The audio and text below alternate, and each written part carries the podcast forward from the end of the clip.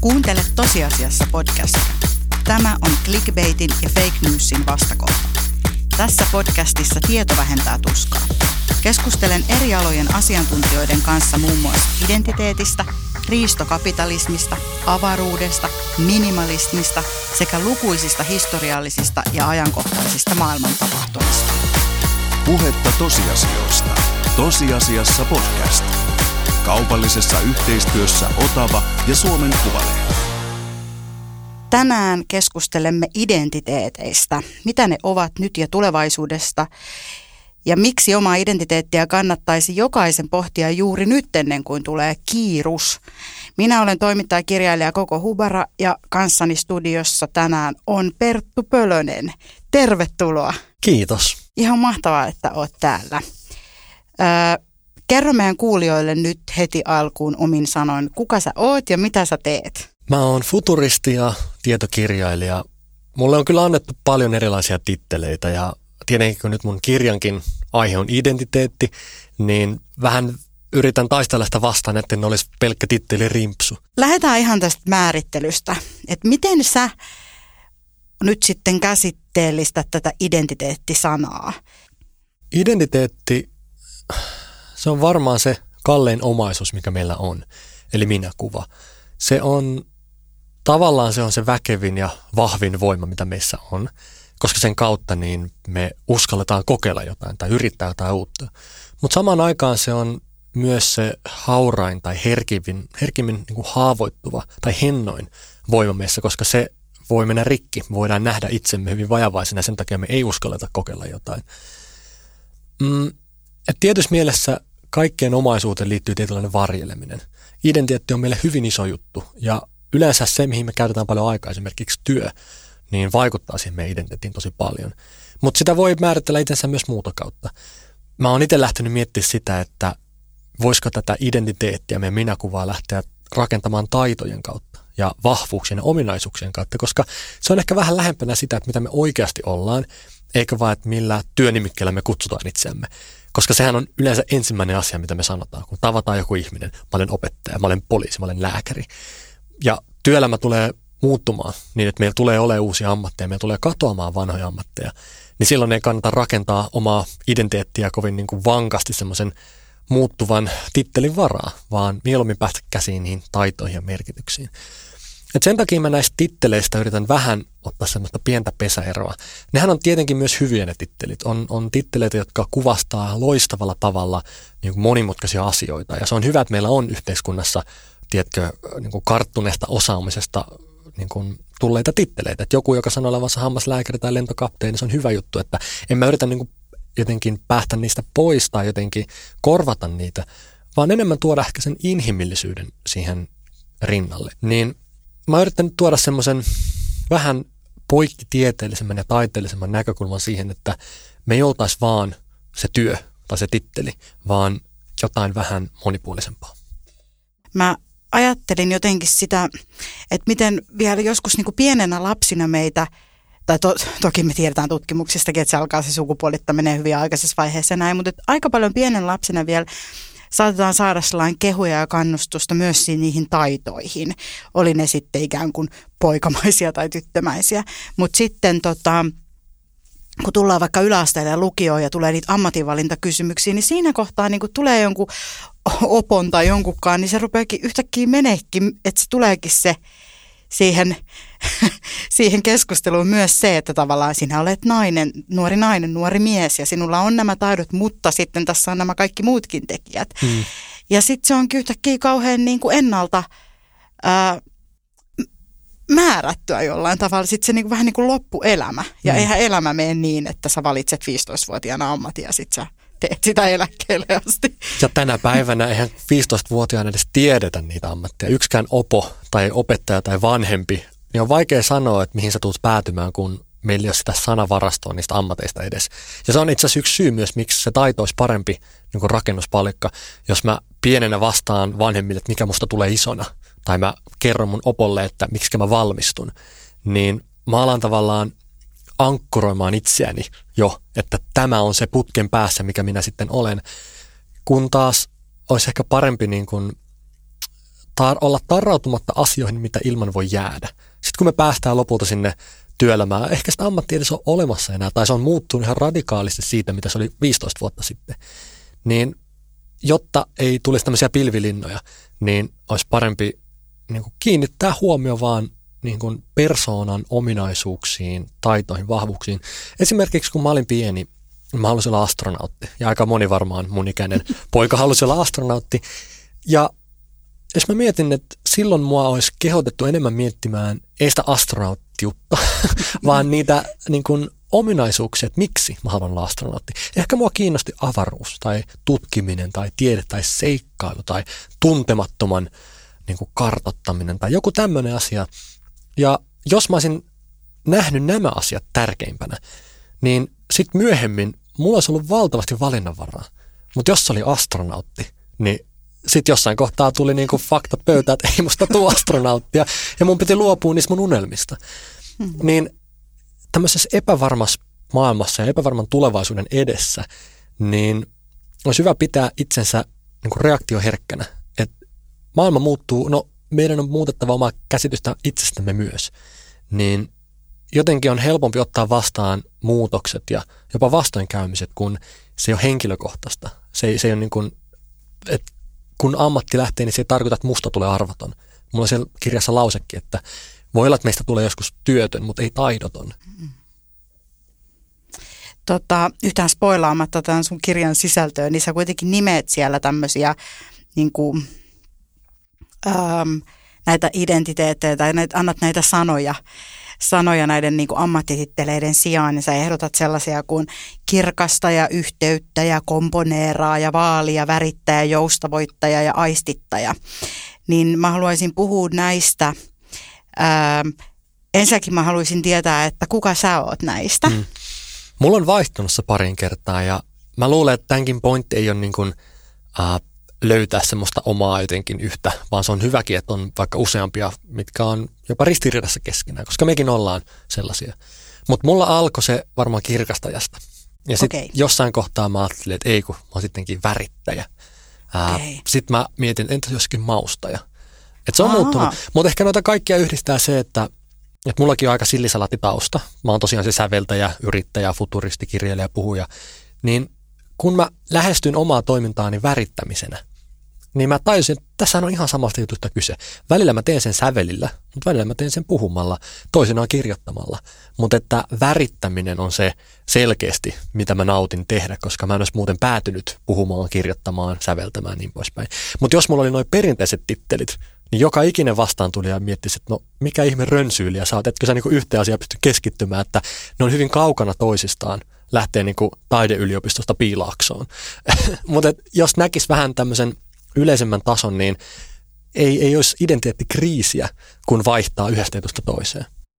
Tota, sä oot siis selvästi testannut käytännössä näitä monen kertaan elämässä, Selina on niin kuin takuu, niin, ja, toimii. Ja se on helppo myös kertoa itselleen, koska moni mm. kokee, että no en mä pysty tekemään tota tai mun ei pitäisi haluta tehdä tota tai jotain tällaista, koska se tuntuu, että se niin kuin sotii sitä vastaan, mitä kaikki muut on mieltä susta tai mitä sä oot aina ennen tehnyt, niin sitten kun alkoi löytyä niitä sanoja, millä pystyy kuvailemaan itseään paremmin, niin yhtäkkiä sai hengittää. Se oli mahtavaa. Ja mä luulen, että se vaikeus itsestään puhumisessa, itsestä puhumisessa on ehkä osittain se, että kun meillä ei ole niitä sopivia sanoja. Toi, toi rönsyilijä-asia todella niin kuin kolahti muhun, koska mä, ja mä luulen, että sun ja mun niin kuin, ö, ja on niin kuin tosi, että meillä on paljon yhteistä monien monien muiden kanssa, siis sillä tavalla, että on esimerkiksi mä tuun duunariperheestä ja mä oon mennyt sit lukioon ja sit mä oon mennyt yliopistoon ja mä oon vaihtanut kerran jo pääainetta ja sit mulla on varmaan kolme sivuainetta ja sit mä oon tehnyt niinku friikkuduuneja, ne on ollut tosi erilaisia keskenään. Sit mä oon tehnyt kuitenkin niitä, mitä kaikki tekee opiskeluaikan kaupan kassaa ja niinku sitä hommaa ja sitten myös päätynyt sitten tavallaan niinku ystävyyssuhteiden ja kaikenlaisten verkostojen kautta aina uusia uusiin projektiin. Ja semmoinen projektitekeminen on niinku, se on vaan itsestäänselvyys niinku meidän sukupolven ihmisille. Mutta sitten kun mä menen kotiin ja tapaan mun vanhempia, niin ne on usein silleen, että Niin, mutta sullahan on se maisterin tutkinto siitä sosiaalityöstä, että miksi sinä et ole siellä sosiaalivirastossa töissä? Mm. Ja ne pitää mua vähän silleen, että onko tuolla kokolla nyt kaikki, onko sillähän tämä homma niinku hallussa? Että miten se niinku, mm. ja se on niille ihan niinku utopistinen se, se niinku elämä, mitä me eletään. Varmaan joka ikinen vanhempi haluaisi lapselleen varman ammatin. Uh, se on aika universaali juttu, mä luulen. Mutta tänä päivänä niin kun fakta on se, että meillä ei ole varmoja ammatteja enää. Vaikka sä kävisit minkä koulun, sä mitkä paperit, niin me ei voida taata, että hei kolmekymmentä vuotta tästä eteenpäin, että mikä sen arvo, että onko sulla ne taidot, millä sä pärjäät. Ja, ja mäkin olen joskus sanonut, että ei, ei se koulutus ehkä sitten kuitenkaan ole se, mikä meitä eniten auttaa, vaan osaaminen. Se on se, mikä meidät pelastaa niin kun läpi elämän. Se vaatii aika erilaista mindsettiä. Kun ajatellaan, niin kuin vaikka nyt meidän vanhempia. Tai mennään pari sukupolvea taaksepäin. Meidän isovanhempia ja niiden vanhempia. Ja oikeastaan sitä ennen aina historiassa, niin vanhemmat ja niiden lapset on elänyt hyvin samankaltaisen elämän. Se on ollut lähes identtinen se polku. Ja on ollut helppo vanhempana niin kuin neuvoa, että teepä näin ja näin, minäkin teen, tällä sä pärjäät. Meillä on ohjeet, että millä sä menestyt, mitä on hyviä ammatteja, mitä kannattaa tehdä. Nyt kun ajatellaan tämän päivän vanhempia ja niiden lapsia, ei niiden elämät ole millään tavalla samanlaisia. Ne, ne elämän polut ei ole identtisiä, ne ei mene samaan vaiheeseen, samaan aikaan tekemään samoja juttuja, vaan se on ihan erilaista siksakkia. Koska me tiedetään, mikroyrittäjyys ja keikkatyöläisyys tulee lisääntymään, niin tällä hetkellä on ehkä vaarana se, että me luodaan näitä tämmöisiä menneisyyden menestyjiä, kun me kerrotaan lapsille, että hei, tätä sä tarvit, tällä sä pärjäät. Ehkä jopa satojen tai tuhansien vuosien jälkeen niin vanhempien ja lasten elämä on täysin erilaista kuin mitä se on aikaisemmin ollut. Kuuntele Tosiasiassa podcastia. Lisää tosiasiaa osoitteessa suomen kuvalehti piste fi.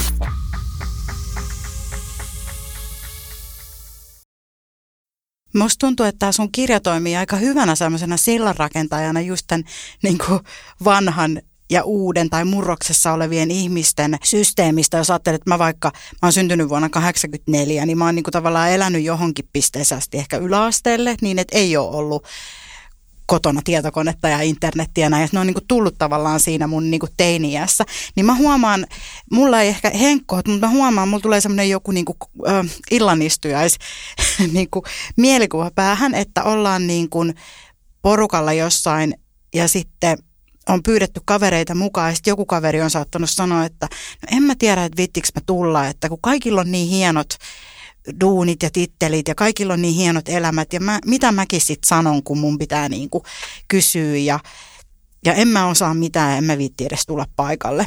Niin sitten tavallaan tässä sun, tää sun kirja tarjoaa semmoista niinku Ää, rakennusmateriaalia siihen väliin niillekin ihmisille ehkä, jotka ei niinku koe olevansa aina siellä siellä tota, täysin niin kuin aallon harjalla ja perillä siitä tämänhetkisestä meiningistä. Mm.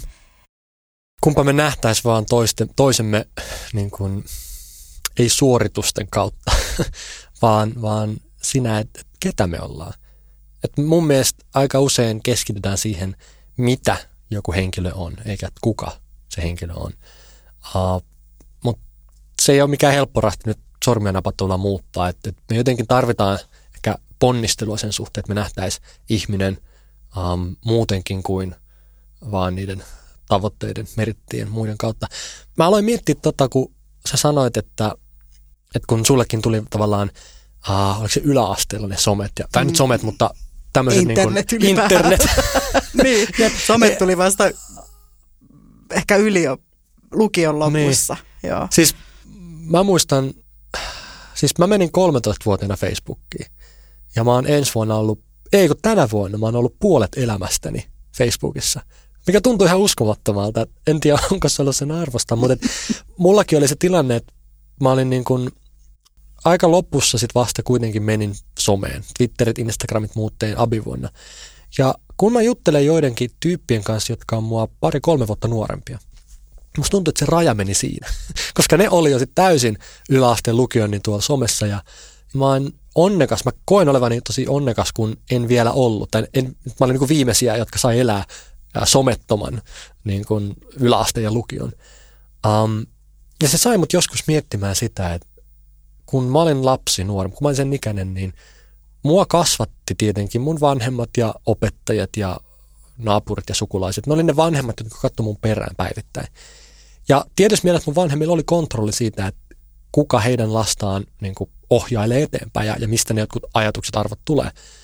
Mutta tänä päivänä, kun toi nuori on tuolla somessa ja kysytään, että ketkä kasvattaa meidän tämän päivän nuoria, niin ne ei ole enää vanhemmat ja opettajat, vaan se on valtava joukko ihmisiä somessa, jotka on tavallaan salakasvattajia. Ne joka päivä antaa tuntitolkulla ajatuksia, arvoja, esimerkkejä, postauksia, mitä me seurataan. Ja sinänsä siinä ei ole mitään pahaa, että kyllä se on hyvä, että me saadaan vaikutteita ja monipuolisesti nähdään maailmaa, mutta kun se kaikki tapahtuu somessa, eli suomennettuna äh, kaupallisilla, huomiokeskeisillä amerikkalaisilla ja kiinalaisilla alustoilla, niin ne algoritmit, se ei, se ei ohjaa meitä semmoisen toimintaan, mikä on välttämättä vanhempien mieleen. Tiedätkö, että se ei välttämättä ole se rakentavin paikka, missä ottaa niin kuin teininä niitä arvoja vastaan. Ja sen takia tämä on hyvin erilainen ympäristö koskaan rakentaa identiteettiä. Niin mitä, mit, mikä on niin kuin tämän, jos on tulevaisuuden identiteetti, tämä on ehkä, niin kuin, voisi ajatella, että tämä on niin kuin meidän sukupolvelle hmm. tietyllä tavalla suunnattu, koska me eletään tässä ö, uuden työn ja tämmöisen niin kuin murroksessa. Tämä tule, se, meistä seuraavathan on niin kuin niille tämä Wolt ja Uber ja pienyrit, kevytyrittäjyys ja itsensä työllistäminen ja tämmöinen, niin se on niin kuin automaattista lähestulkoon niin kuin kaikille. Niin mikä on se niin kuin tulevaisuuden tulevaisuuden identiteetit? Tai niin kuin, että mitä niille meidän nyt teineille ja lapsille sitten hmm. tapahtuu? Miten ne muodostaa näitä asioita? Pitäisi kysyä nuorilta, että miltä se tuntuu olla niin kuin jatkuvasti miljoonien eri valintojen keskellä, koska meitä on ehkä vähän viilattu linssiin siinä, että kun meillä on tuotu enemmän vaihtoehtoja, niin elämästä on tullut raskaampaa, koska koko ajan pitää määritellä itsensä erilaisten ostosten ja valintojen ja kaiken kautta. Me koko ajan niin kuin moderni ihminen on hyvin kiireinen määrittelemään, näyttämään muille, että millainen mä oon. Some on kiihdyttänyt sitä, koska nyt me voidaan kontrolloida, että minkälaisen puolen me näytetään itsestämme. Ja on vaikea sanoa, että mitkä ne vaikutukset on niin kuin kolmen ja viidenkymmenen vuoden tähtäimellä on. Kiinnostavaa, en tiedä. Mutta kyllä mä niin kuin kaikessa uskon siihen, että tämän teknologisen kehityksen ja valintojen ja muutoksen kaiken vastapainoksi, niin me tarvitaan inhimillisyyttä. Siis semmoista syvää ymmärrystä siitä, että mikä ihmisille on tärkeää. Sanotaan näin, että teknologian kautta me voidaan saada tosi paljon mahdollisuuksia, valtaa esimerkiksi, mutta teknologia ei opeta meille hyvää tai pahaa tai oikeaa tai väärää. Se ei tee meistä parempia ihmisiä. Ja nyt meillä on semmoinen hetki, kun yhtäkkiä on valtavasti saanut yksilöt niin kuin vaikutusvaltaa. Voi olla influencer, voi olla ää, kuka tahansa, joka saa miljoonat ihmiset niin kuin näppeihinsä, mutta se teknologia ei tehnyt hänestä huomaavaista tai ystävällistä tai niin kuin myötätuntosta. Niin pitää pitää vaan huoli, että, se, niin kun, että kun me käytetään teknologiaa, niin me niin kun tuotaisiin ihmisen parhaat puolet siellä esiin, eikä ne huonoimmat. Ja tällä hetkellä musta tuntuu vähän, että no ne huonommat ainakin mennään ollut vähän silleen mm. rajoilla. No mutta siis onko se sitten niin, että algoritmit, tekoäly, robotiikka, tämmöiset niin kuin tulevaisuuden virtuaalitodellisuus, tällaista asiat, että ne ei voi kuitenkaan koskaan korvata sitä meidän niin kuin, sitä inhimillisyyttä, empatiaa, ihmisten välistä kohtaamista täysin. Mm. Että se on sellainen asia, mitä meidän kuitenkin tulisi vaalia. Joo ja ei.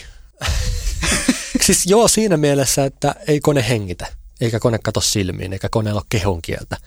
Ja tämä kaikki on niin kuin inhimillisen kohtaamisen, kaiken tämän niin kuin ydin. Mutta sitten toisaalta kone on, tämä ehkä selitän tämän esimerkin kautta, jos kone, siis puhutaan vaikka Siristä tai Alexasta, tämmöisestä älyassistentista, jos se pääsee sille tasolle, että se ymmärtää äänenpainot ja sanavalinnat, että jos mä sanon tietyllä tavalla jonkun sanan, niin mikä sen todellinen merkitys on? Jos mä sanon kehno, niin se tarkoittaa, että mä oon oikeasti ärtynyt, eikö vaan? Jos kone ymmärtää tämän tason tulkintaa, niin kone saa päivän aikana, vaikka se älyassistentti meidän puhelimissa, kymmenen miljoonaa kontaktipistettä ihmiseen. Se juttelee kymmenen miljoonan ihmisen kanssa ja se kerää kaiken sen tiedon itselleen. Kuinka monta ihmistä me tavataan elämämme aikana? Niin mä heitän hatusta vaikka kymmenen tuhatta, sanotaan, että käydään kymmenen tuhatta dialogia vaikka viisikymmentä mennessä. Niin kun se kone on jutellut kymmenen miljoonan kanssa, mä menen sen koneen tykö ja kerron sille mun huolista. Se kone tietää puolen lauseen kohdalla, että hei, mitä mä oikeasti tarkoitan, koska sillä oli eilen kaksituhattakolmesataakuusikymmentäseitsemän vastaavaa tapausta. Ja se oppii, että jos hän vastaa tällä tavalla, niin vastaanottajan mieli kohenee tällä todennäköisyydellä.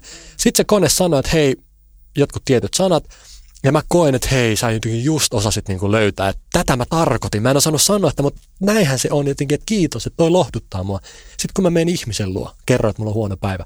Kyllä se siitä, eiks vaan, päätä pystyy, tsemppiä vaan ja eiks vaan. Ja silloin mulla, mulla on semmoinen fiilis, että kone oli itse asiassa parempi kuuntelija. Ja siinä mielessä tämä ei ole mustavalkainen mm. juttu, että jotenkin ihminen olisi aina parempi kohtaaja, koska meillä toden totta menee kymmeniä vuosia ennen kuin me niin kuin tietynlainen kypsyys ja viisaus. Eikä se kaikilla. Eikä se kaikilla. Niin, mä haen täällä vähän niin kuin sitä, että pysähdytään hetkeksi miettimään, mitä annettavaa meillä on. Mitä sellaista multa saa, mitä ei saa Googlesta. No jos me nyt mentäisiin sitten vaikka tota ihan fyysisesti, no nyt on korona, nyt ei ehkä voi, mutta mentäisiin fyysisesti kylään äh, just niihin illaistujaisiin ja sitten siellä olisi erilaisia ihmisiä, siellä olisi niitä nuoria, joille tämä niinku some ja teknologia olisi tavallaan se itsestäänselvyys ja osa sitä olemassaoloa. Sitten olisi meidänlaisia ihmisiä, joilla olisi kuitenkin se kokemus myös siitä somettomasta ja jossain määrin netittömästä maailmasta. Sitten olisi vielä meistä vanhempia ihmisiä, joille tämä kaikki on tullut vasta niin kuin myöhäisellä aikuisiällä.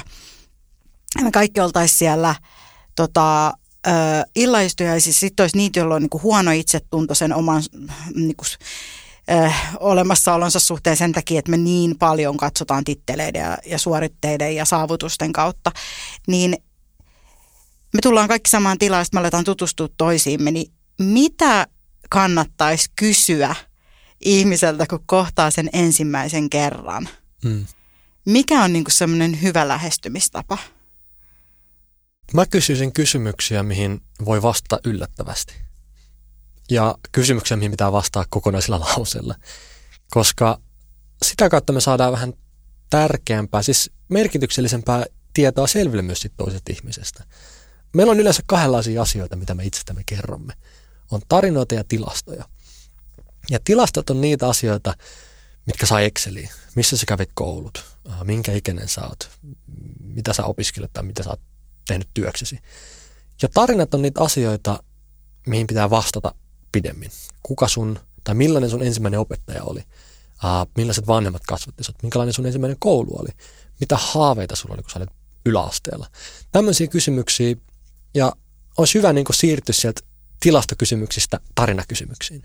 Mä itse opin tämän uh, Ranskassa, kun olin Etelä-Ranskassa, Cannesissa käymässä. Mä tapasin siellä yhden hyvin merkittävän bisnesmiehen, jota varten mä olin lentänyt sinne ihan vaan.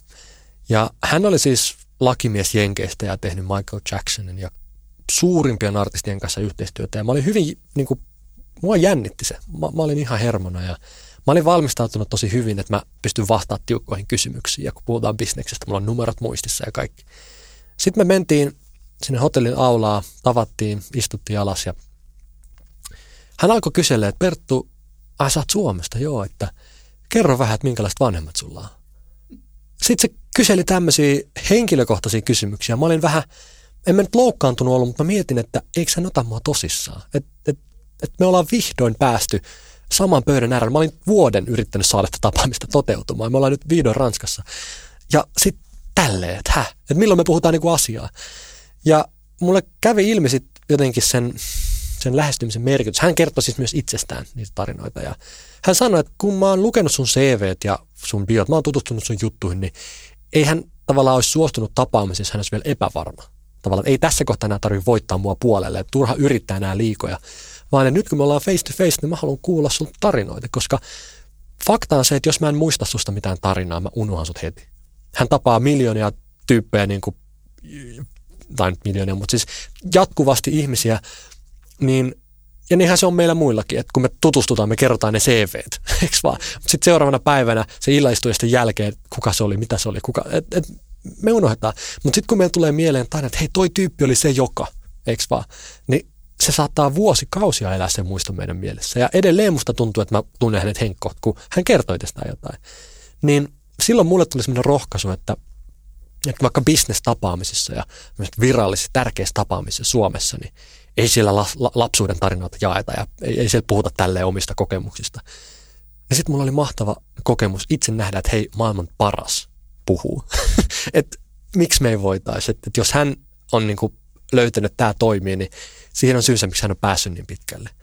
Niin se oli ihan hyvä, hyvä oppitunti mulle, että vähemmän tilastoja, enemmän tarinoita. Siis toi on todella inspiroivaa, koska kun mä mietin lukiessani, tota, tota, että mitä mä yleensä kysyn, öö, tietysti toimittajana öö, on oppinut jossain kohtaa sen, että kannattaa myös jakaa vähän itsestään ja kannattaa yrittää rentouttaa tilanteita, mm. niin saa hyviä storeja, mutta sitten niinku, kun tapaa tuolla ihan itsekseen ihmisiä, niin tosi helposti se jää junnaamaan siihen työtasolle tai sitten saattaa tulla se joku bondaus silleen, että ah, et säkin oot Vantaalta, no, minkä lukion sä kävit ja semmoista, mikä mm. jo vähän menee sen tarinan ja tilaston niin kuin siihen välille. Mutta tota, ää, mä huomasin, että mä yllättävän usein pysyn semmoisella aika materialistisella tasolla tietyllä tavalla, että hei, sulla on hienot kengät tai jotain sellaista ihmeellistä, mm. mikä on tavallaan niin kuin, ää, ihan hyvä kysymys ja hyvä avaus, mutta sitten suomalaisessa kontekstissa se usein menee sellaista, no ei nää nyt ole, ja sitten se on niin kuin tyys, ei nää nyt on vaan tämmöiset. No. Mutta sitten mä mietin kyllä sitäkin, että, että sellaiset ihmiset on usein tosi kivoja ja jää mieleen, jotka myös niin kuin kehuu. Ja varmasti se, että me osataan ottaa kohteliaisuus tai kehu vastaan, ja se, että me oletetaan niin kuin hyviä tarkoitusperiä toisen niin kuin kommenteista, niin se on jotain, mitä me voitaisiin oppia. Mäkin muistan Jenkeissä ekan kerran, kun mulle joku kommentoi kadulla, että hei, mä tykkään sun paidasta. Niin se oli ihan uutta, kun ei mulle kukaan koskaan mitenkään saa, eikä sen jälkeenkään varmaan, mutta jotenkin se, että Suomessa joku ajattelisi, no mitäköhän se multa haluaa, että mitä tässä nyt on, koirahairattuna. Onko se joku murhaaja? Niin, niin se, se on meidän, se vaan on jotenkin ehkä meissä ollut aikaisemmin, en tiedä miksi, mutta että sitä voitaisiin vähän harjoitella. Että osattaisi ottaa myös vastaan. Että itsestään puhuminen on monelle semmoinen, että, että eihän nyt hyvän aika itsestään voi puhua. Että, että jotenkin vähätellään tai pyöristellään. En tiedä, mulle tuli mieleen myös toi, kun sanoit sen, että yllättävän pitkälti se pyöreänä työn ympärillä se puhe, niin eihän sekään sinänsä paha juttu, että kyllähän työ on iso osa meitä ja aivan oikeasti se on, sehän vie valtavasti meiltä aikaa. Se on ihan ok, että se työ, työ, on, työ on esillä, mutta, mutta ehkä se olisi hyvä muistaa meidän kaikkien, että kun me kysytään toisaalta, että kuka sä oot, niin se on aika erilainen kysymys riippuen, mikä sun sen hetkinen tilanne ja tausta on. Jos sä oot uraohjus, sä oot tosi mielellään kertomassa, että mitä sä teet ja näin. Sitten jos sä satut olemaan työtön sillä hetkellä, niin sit se on vähän tylsempi kysymys vastata, että jotenkin leimataanko mut nyt jonkinlaiseksi, kun mä sanon, että no, mä oon siis työtön. Niin sen takia jotenkin pitää yrittää varmistaa se, että, että niin kun tilanne on semmoinen, että tehdään se helpoksi toiselle ihmiselle kertoa itsestään, eikä jotenkin pyritä arvottaa tai määrittelemään vielä, että, että, että minkälainen sä oot. Uh, mulla on siellä kirjassa sitaatti uh, yhdeltä, yhdeltä Nobeli, Nobel-voittajalta, että, että tota, toisten ihmisten läpinäkeminen um, on niin helppoa ja niin turhaa.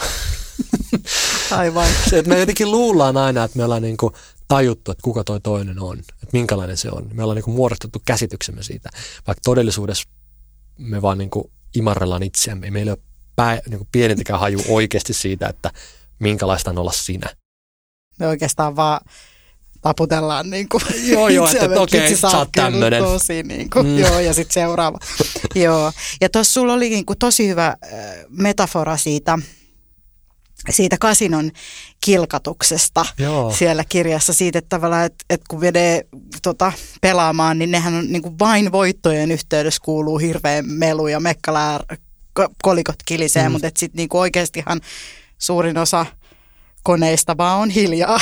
Niin, mä huomasin sen, kun olin Las Vegasissa käymässä. Mä kävelin kasinolla ja tietenkin siellä, mitkä ne äänet, mitä kasinolla kuulee, kun sinne menee, niin kilkatus ja voitonäänet ja kellot ja pirinät ja muut. Ja kun mä mietin, että no, mistä ne äänet tulee? Tietenkin voittavista koneista. Mitä ääntä ne häviävät koneet pitää? Ei mitään. Mutta jokainen tietää, että suurin osa häviää rahansa kasinolla. Niin mä mietin, että eikö tämä aika harhaanjohtavaa, siis ihan tarkoituksella se on tehty niin. Mutta kun mä tuun kasinolle, niin todennäköisyyksien mukaan mä häviän rahani, mutta kaikki mitä mä näen ja kuulen on rikastumisen äänet. Ja aika moni asia elämässä on kuin kasino, että se pieni vähemmistö niin on hyvin äänekäs ja kirkas ja jotenkin kantautuu sinne sun tänne, vaikka suuri enemmistö on hiljainen ja erilainen.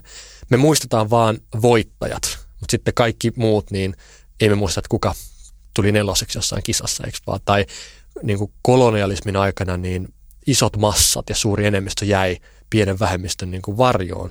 Tai Piilaaksossa me tiedetään ne muutamat sankaritarinat, mutta me ei tajuta, että siellä on suurin osa menettää ja häviää ja niin kuin ei menesty. Niin minkälaista öö, retoriikkaa ja keskustelua sä niin kuin jotenkin suosittelisit tässä kohtaa ihmisiä? Minkälaisia just öö, adjektiiveja tai titteleitä tai identiteettejä mm. tai sanoja meidän kannattaisi käyttää, että me oikeasti päästäisiin vähän eteenpäin siitä, missä me nyt ollaan, missä tavallaan puhetta on, mutta muuttuuko mikään? Mm, mm. On tutkittu, että jos me ollaan otettu joku mielipide tai näkökulma tai ideologia tai muu identiteetin tasolle, siis me ollaan jotenkin tehty sitä osa meitä, niin silloin vastakkaisen näkökulman esiin tuominen, vaikka se olisikin fakta tai oikea ähm, tulkinta, niin se ei saa meitä tietenkään muuttaa meidän mielipidettä, vaan se vahvistaa sitä, mikä meidän kanta on, koska se tuntuu jopa niin kuin hyökkäykseltä henkilökohtaiseen johonkin ytimeen. Siis meidän identiteetti on niin kuin siinä vaakalaudalla. Ja sen takia, jos me vaan lisätään sitä keskustelua tai jotenkin yritetään tuoda ihmisiä yhteen, niin ei se tarkoita, että automaattisesti jotenkin tultaisiin paremmin toisten kanssa toimeen, vaan ehkä se polarisaatio siitä vaan kärjistyy. Niin olisi hyvin tärkeää, että me jotenkin löydettäisiin se yhteinen joku pinta, mikä meillä on, joku semmoinen, mitä me jaetaan. Ja yksi tapa löytää se on kysyä, että mihin, mihin hyvään tuo ihminen pyrkii. Mutta se, mikä on vaikeaa tänä päivänä, on se, että me maltettaisiin niin kun olla olematta oikeassa, että keskustelu voisi jatkua. Koska hyvin, meillä on hyvin syvällä se tarve olla oikeassa. Me halutaan kertoa, että näin se on. Ja yleensä silloin keskustelu päättyy, koska se ei niin kun jätä tilaa sille, että et, et eikö tästä voi keskustella. Mutta kun meillä on semmoinen tarve jotenkin osoittaa, miten asiat on, niin olisi parempi, tiedätkö, niin kun tulla muiden kanssa toimeen, kun olla yksin oikeassa. Ja välillä me valitaan silti se, että ei kun minä haluan olla oikeassa, minä jallita ja nolaan ja häpäsen ton toisen, kun se on niin idiootti ja tyhmä. Ja meil, niin kun, meidän keskustelun tavoite ei ole lisätä ymmärrystä, vaan voittaa. Ja siinä ei ole mitään niin kun, enää jäljellä niin kun argumentoimisesta. Ja voi olla, että joku näyttää olevan ikään kuin, niin kuin fiksu, että se vaikka hakee tutkimustietoa tai joitain auktoriteetteja ja muita, että hei mä nyt siteraan tai, tai referoin Harvardin tutkimusta tai mulla on tämä ja tämä ekspertti sanomassa näin, että et näinhän se on. Mutta siinäkin pitää olla varovainen, ettei niistä faktoista tule semmoisia niinku, välineitä, että okei, okay, mulla on Harvardin tutkimus, sä oot idiootti, jos sä oot tätä vastaan, eikö vaan? Että et me jotenkin ajatellaan, että kun mulla on oikea fakta puolella, niin mä voin olla muiden tunteista piittaamaton moukka. Eihän se sitäkään ole. Että et vaikka sä olisit oikeassa, niin silti sun pitää puhua kunnioittavasti ja silti sun pitää niin kuin nähdä se toinen ihmisenä, eikä vaan, että sä oot vähempi arvoinen, kun sulla on väärä mielipide. Niin tähän, tästä voisi puhua tunnin. Tämä niin. Ei ole missään mielessä helppo niin kuin teema, mutta ehkä se, että meidän ne kaksi ääripäitä, mitkä tällä hetkellä kytee keskustelukulttuurissa, mikä toinen on se, että voidaan hyökätä mihin tahansa, eikö vaan niin kuin henkilökohtaisuuksiinkin ja olemukseen, ulkomuotoon, mihin tahansa. Se on toinen ääripää. Toinen ääripää on se, joka sanoo, että mistä en enää voi puhua, kun aina joku äh, niin kuin loukkaantuu. Ja molemmat on samasta syystä ääripäitä. Ne, niiltä puuttuu suhteellisuuden taju ja kunnioitus. Mistä tahansa voi puhua, kunhan puhuu kunnioittavasti. Ja jotenkin nyt me tarvittaisiin sellaista niin kuin malttia, että se keskustelu voi jatkua. Eikä niin, että kun mulla on mielipide, mä kerron sen ja sä oot idiotti, jos sä et usko tätä. Ja monesti se vastakkainen mielipide ei saa, kukaan ei muuta näkökulmaansa sen takia, että se onnistuttiin nolaamaan. vaan vaan, vaan niin kuin puhumalla niistä yhteisistä hyvistä, mihin me pyritään. Et kun mä puhun niin kuin sun kieltä, niin sitten sä kuuntelet ehkä. Ja kun mä puhun tavalla, mikä saa sut kokemaan, että hei mä välitän susta. Tai mä puhun, sä aistit jonkinlaisen rakkauden mun tavassa puhua. Ja silloin mun ei tarvitse yrittää saada huomiota, vaan, vaan yleensä ihmiset silloin kuuntelee. Ja siinä mielessä ainut tapa muuttaa maailmaa on niin kuin puhua ähm, rakastavalla tavalla, koska sen jälkeen ihminen sanoo, että no ei mä ehkä haluan muuttua, sä haluat mulle parasta, eikö vaan? Mutta jos joku yrittää niin kuin korottaa ääntä ja huutaa ja näyttää niin kuin tilastoja ja faktoja ja muita, niin se ei toimi. Et on paljon helpompi olla nokkela kuin lempeä. Nokkela on sitä, että me Twitterissä jallitetaan toinen ja me dominoidaan, me ollaan oikeassa ja me saadaan statusta. Ja semmoista niin kuin nokkeluutta ei tarvita lisää, vaan sitä lempeyttä. Et silloin kun olisi helppo sanoa se, mikä hiljentää ton toisen, niin älä sano sitä, älä ole se nokkela, on mieluummin se lempeä, mutta se on vaikeampaa. Voiko yksi identiteetti sitten olla joku lempeyttäjä tai joku, mikä se olisi se semmoinen, joka luo sitä lempeyttä ympärilleen? Ihana, lempeyttäjä. Saaks niitä, siis saaks näitä identiteettejä keksiä itse? Ja pitää. Okay. Mun mielestä se on pointtikin, että mulla kirjassa on seitsemän, mutta mistä tahansa suomen kielen verbistä voi tehdä taitotittelin. Eli jos se, mitä sä teet itse paljon on, minä lempeytän, se on lempeyttäjä, mm. eikö vaan? Jos sä yhdistät, sä oot yhdistäjä ja mieti vaan, että mitä teet itse paljon ja tee siitä se taitotitteli. Nyt seuraa tosiasiassa podcastin vakio-osio kolme kovaa kysymystä, jossa kysymme kaikilta vierailta samat tiukat tosiasiat ja lämpimät suositukset. Ja nyt saat, Perttu, vastata vain lyhyellä virkkeellä ja muutamalla sanalla. Oletko valmis? Mm-hmm. Numero yksi. Mitä jokainen voi tehdä vielä tänään parantaakseen maailmaa? Valitsemalla lempeyden eikä nokkelutta. Numero kaksi. Mitä muuta kuin tätä omaa hienoa uutta kirjaasi suosittelisit kuulijoille? Mä oon tykännyt katsoa Masterclass-oppitunteja, um, mitkä löytyy tämän Masterclass-nimen alta, missä on eri alan ammattilaisia kertomassa omasta uh, osaamisestaan. Ja kolme. Mihin kysymykseen sä aiot seuraavaksi etsiä vastauksia ja kirjoittaa meille kirjan? Mistä kumpuaa se valtava tarve olla oikeassa? Hei, nyt sun pitää mennä heti kotiin kirjoittaa tämä kirja. Kyllä. Kun onneksi sä oot tuottelias ja nopea selkeästi. Jos sinun kanssasi haluaa nyt sitten jatkaa keskusteluja tästä aiheesta identiteetit tulevaisuudessa, niin sut löytää Instagramista osoitteesta at perttu piste polonen. Ja sitten kuulijoille myös tiedoksi, että jos tämä aihe muutenkin kirvoittaa kysymyksiä, kommentteja, palautetta, ää, fiiliksiä ja niin poispäin, niin voi käyttää somessa hashtagia tosiasiassa ihan missä tahansa kanavassa, niin me löydetään sitten keskustelut sieltä ja voidaan yhdessä jatkaa niitä.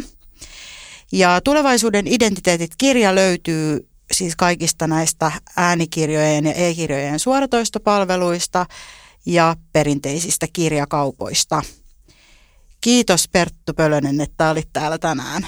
Kiitos kutsusta. Kiitos. Puhetta tosiasioista. Tosiasiassa podcast. Kaupallisessa yhteistyössä Otava ja Suomen Kuvalehti. Jatketaan tosiasioista somessa. Hashtag tosiasiassa.